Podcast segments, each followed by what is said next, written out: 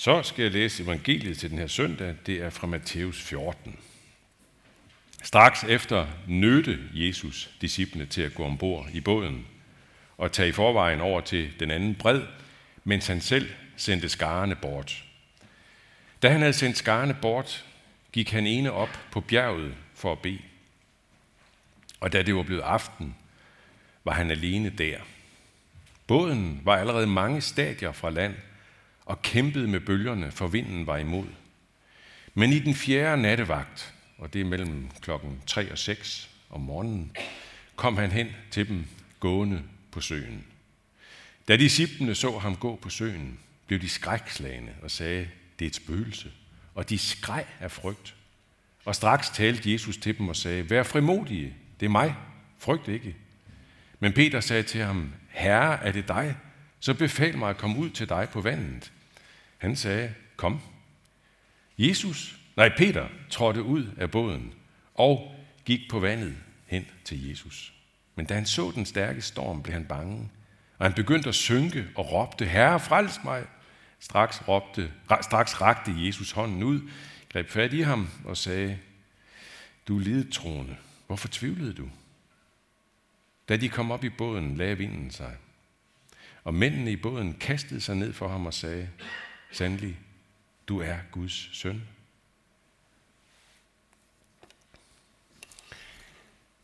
Jeg ved ikke, hvad der springer helt umiddelbart i øjnene på jer, når jeg læser den her, når jeg læser med. Men jeg tænker, at for mange, der vil det, der helt umiddelbart springer i øjnene, det vil være det, at Jesus går på vandet. Det er jo helt vildt. Tænk, tænk hvis han virkelig gjorde det, og hvis man vel og mærke havde set det, og ikke bare hørt det fra en gammel, gammel, gammel tekst, så kunne man da aldrig mere tvivle på ham. Eller hvad?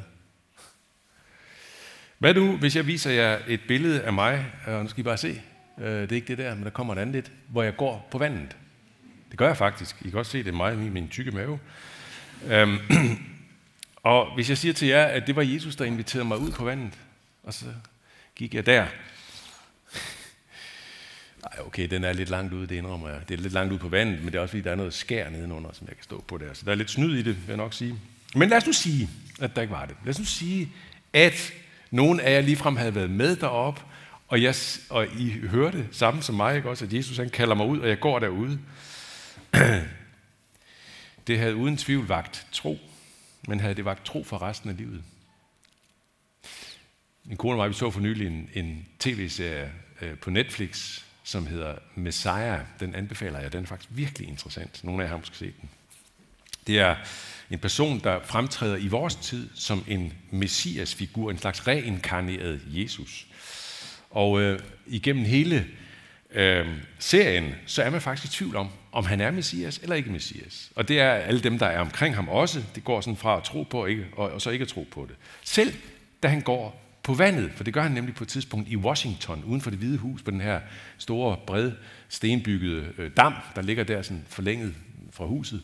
Så går han derude, og tusindvis af mennesker kigger på, og øh, det er klart, at mange overgiver sig derfra fuldstændig over til, øh, overgiver sig til ham og tror på ham, men ikke alle, slet ikke alle. Og slet ikke alle, der overgiver sig til ham der, fortsætter så med at tro på ham og overgive sig til ham.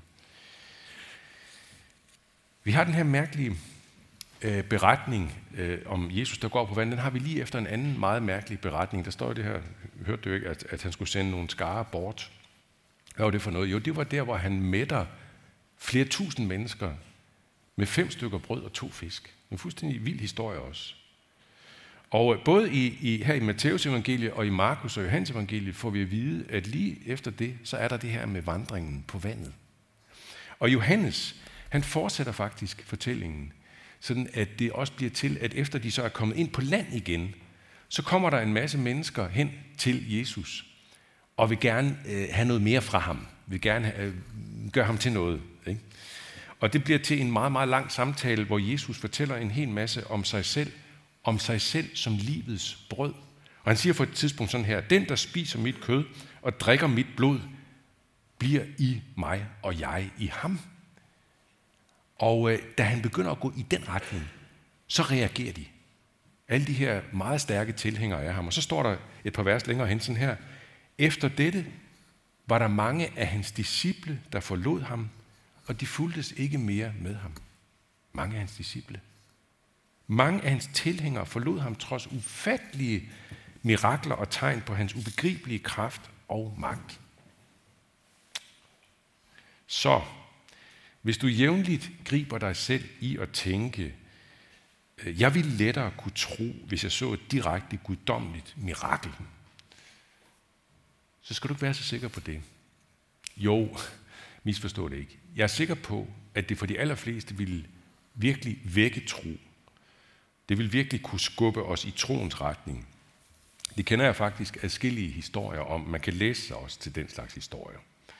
Og der er sikkert nogen herinde, som har sådan en historie. Men tro ikke, tro ikke, at det bærer i det lange løb for troen, at man har set et mirakel. For når miraklet sker, du går på vandet, som Peter gjorde det, så kan der også ske det, at du forstyrres i din tro rigtig stærkt, så den fordamper for dig. Du synker ned, og du synes ikke længere, at du kan mærke Gud. Det tror jeg også, at mange herinde, herinde kan skrive under på. Den erfaring. Trosforstyrrelse i alle mulige varianter. Ikke? Altså stormen. Stormen. Ja, livsstormen, livsulykken, livslidelsen, livsubehaget, livsindskrænkningen, som kan have så mange forskellige former, og I kan selv øh, sætte mere konkrete ord på, hvad det kunne være for noget. Hvor kan det jo virkelig fange ens sind fra yderst til inderst, så man ikke længere synes, at Gud er der og hjælper en. Hvor er Gud henne? Og det her, det er jo en erfaring, som ikke, som ikke bare hører hørt nutiden til, den har hørt alle tider til. Vi finder, vi finder udtryk for den enormt mange steder i Bibelen. Lad os bare lige få et enkelt eksempel fra det gamle testamente, salme 42. Som jorden skriger ved det udtørrede vandløb, sådan skriger min sjæl efter dig, Gud. Min sjæl tørster efter Gud, den levende Gud. Hvornår kan jeg komme og se Guds ansigt? Tårer er blevet mit brød dag og nat, når de dagen lang spørger mig, hvor er din Gud? Der er bunkevis af det der, ikke mindst i salmernes bog i Gamle Testamente. Det er som om, at Jesus vil have, at det, der sker på søen, skal ske. Det er en meget mærkelig historie. Der står jo, at der står indledningsvis, han nødte dem til at gå ud i båden. Han insisterede på, at de skulle tage afsted i båden. Som om han ved, hvad der vil ske. Stormen, Peter, som med stor trosfrimodighed faktisk træder ud på vandet, tager imod Jesu invitation, og så alligevel falder. Der kommer et nederlag. Jesus trækker ham op. Du lide troende. Hvorfor, hvorfor tvivler du? Det er som om, han giver ham og alle os andre en enorm vigtig erfaring med tro. Hvilken erfaring? Jo, den der, når du tror på mig, når du tror på mig, så betyder det ikke, at du slipper for stormvær i dit liv. Det gør det altså ikke. Når du er sammen med mig, så er havet ikke altid stille. Jeg kender også en anden beretning fra evangelierne, hvor Jesus er sammen med dem i båden fra starten, er også ude på Genesarets sø, og der bliver stormvær. Og han ligger og sover nede i den båd der. Mærkelig historie. Men Jesus er sammen med dem i stormen. Jeg, er, jeg synes, jeg har stødt på det rigtig mange gange hos mennesker, som ikke tror på Jesus.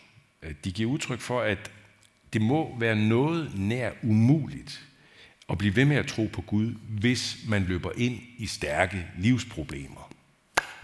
Altså det må faktisk tage troen fra folk, tænker de og siger de. Det er sjovt nok også, det er ofte de samme mennesker, som giver udtryk for, at et mirakel, det kunne godt få dem til at tro. Og det er jo sandt, at det kan være enormt udfordrende for troen. Det er der folk herinde, der med sikkerhed kan bekræfte. Men at det nærmest er en modsigelse af troen, at man løber ind i livsstorm. Ja, det er forkert.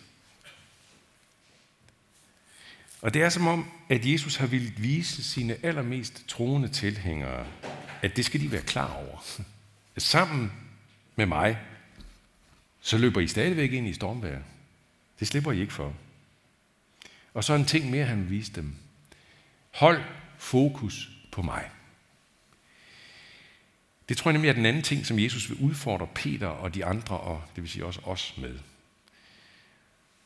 Og det er også det, der bærer Peter fra starten af. Det er hans fokus på Jesus.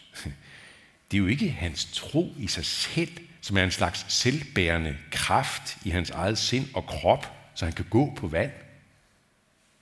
Det er da Jesus, der bærer ham. Det er, det er fuldstændig indlysende. Det er, det er Jesus, der står der, hans kraft. Hans guddommelige kraft, som kan gøre, at Peter kan gå der på vandet. Troen, kristen tro, er ikke sådan en slags indre, øh, uomstødelig, livsbærende kraft, bevidsthed, eller hvad skal vi kalde det. Sådan kan vi, godt, øh, sådan kan vi faktisk godt nogle gange rode os ind i det, og, og, og have den tanke, intuitivt næsten. Men det er det ikke. Kristen tro ville slet ikke kunne læne sig op af den der bogtitel, der kom for nogle år siden. Kan I huske den? Tro på troen. Hvem skrev den? Det gjorde ateisten Thor Nørretranders. Mange var forbavsede. Hvad? Den titel der fra en ateist. Men sagen er den, at den titel, den kan, ikke, den kan vi ikke som med vores kristne tro læne os op af. Det duer ikke. Jeg tror ikke, øh, jeg tror ikke som kristen på min egen tros kraft. Det gør jeg altså ikke. Jeg kan godt nogle gange gøre det.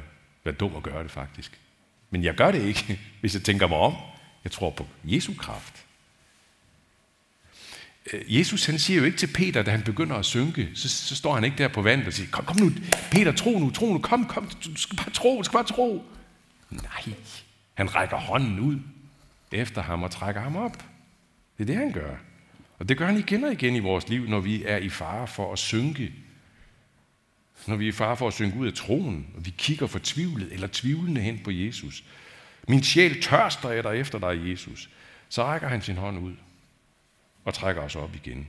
Og udfordrer os til at blive ved med at kigge på ham også i livsstormen. Du lidet troende. Tvivl ikke på mig. Se på mig.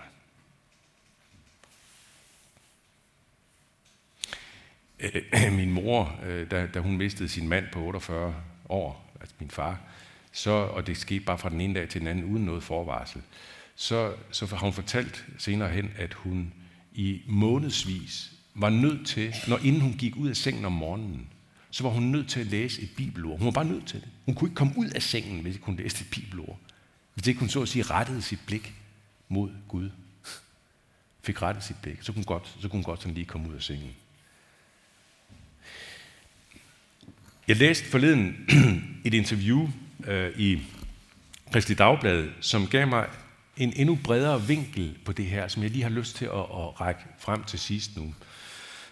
og det var et interview med ham, der hedder Niels Nyman Eriksen. Nogle af jer kender måske nok det navn. Han har skrevet nogle skønne bøger, faktisk. Præst over i, i København i Apostelkirken, sådan en slags indvandrerpræst, eller har i hvert fald haft rigtig meget med indvandrere at gøre. Nå, men han, han bliver interviewet, og han får så blandt andet det her spørgsmål, hvad har udfordret din tro? Så svarer han sådan her, den største udfordring for min tro er adspredelse. Adspredelse. Skal vi prøve at se, hvordan han definerer det? Vi lever i et samfund med mange stimuli, der piger og vækker interesse og begær. Vi bliver let i alle mulige retninger, hvilket får os til at miste evnen til fordybelse og samle os om det centrale. Når jeg kommer til at leve adspredt, opleves troen irrelevant. Den mister sin livsnerve, bliver et påhæng, som ikke vedrørende det levende, ikke vedrører det levende liv.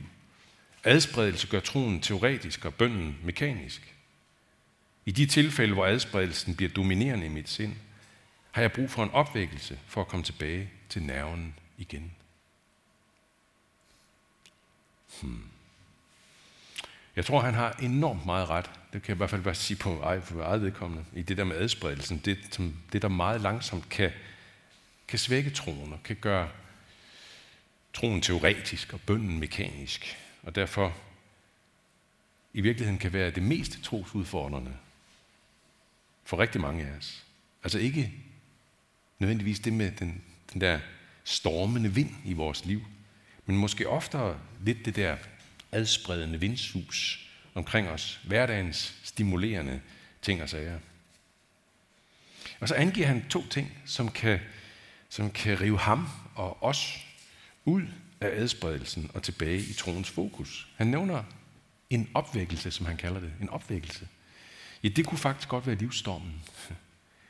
Selvom livsstorm på den ene side kan udfordre troen, så kan den på den anden side også gøre det modsatte. Det er der mange historier om.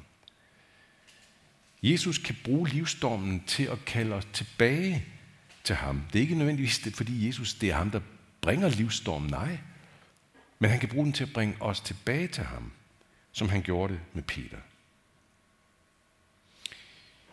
Øh, Niels Nyman, han nævner et andet eksempel på, det, på noget, der øh, ligesom var trosopvækkende for ham selv. Han nævner en meget stærk historie om en indvandrer, som han forsøgte at hjælpe igennem mange, mange år. Han var muslim, han blev faktisk kristen på et tidspunkt. Øh, og det var jo fantastisk, men det var enormt besværligt og krævende, og indvandreren cutter faktisk forbindelsen til sidst med Nils Nyman, siger han ærligt og redeligt. De mistede forbindelsen. Det var meget hårdt, det var ikke ubetinget succesfuldt overhovedet. Men så siger han altså, at netop dette menneske fik en ganske særlig betydning for min egen trosvandring ved at være åben om sin fortvivlende, fortvivlede situation.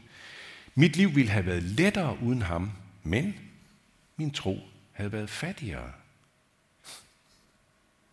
Ja, det kunne også være en opvækkelsesting.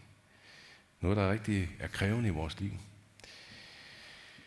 Og så nævner han det, det andet, det er også bare lige vil nævnt, øh, som, som kan være en vej for os. Han nævnte det her med at miste evnen til fordybelse og samle os om det centrale. Det vil sige modsvaret på adspredelsen. Det er altså fordybelse og samling om det centrale. Min erfaring er, at øh, når man bliver klar over, at der er noget, der, der øh, fylder for meget i ens liv, der er ligesom for mange stimuli, kunne man kalde det, ikke også? Øh, ja, så fungerer det langt bedst, at man vælger at fylde på med noget andet, end at man prøver at skære væk på det, alt det der, der fylder for meget. Jeg siger ikke, at man ikke nogle gange gør klogt i at gøre det.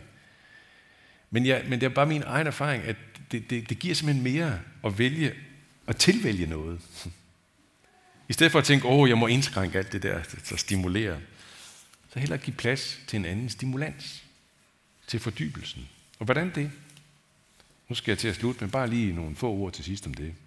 Øh, For i søndag, så nævnte jeg faktisk øh, det med gudstjeneste. Den faste, regelmæssige gudstjenestefejring. Og så nævnte jeg bare lige parentetisk, og det vil jeg bare så lige sige lidt mere om i en åbnet parentes, nemlig den daglige gudstjeneste. Den faste, regelmæssige hverdagsgudstjeneste. Den daglige fordybelse. Giv den plads. Giv den plads. Og find den form, som du kan leve med.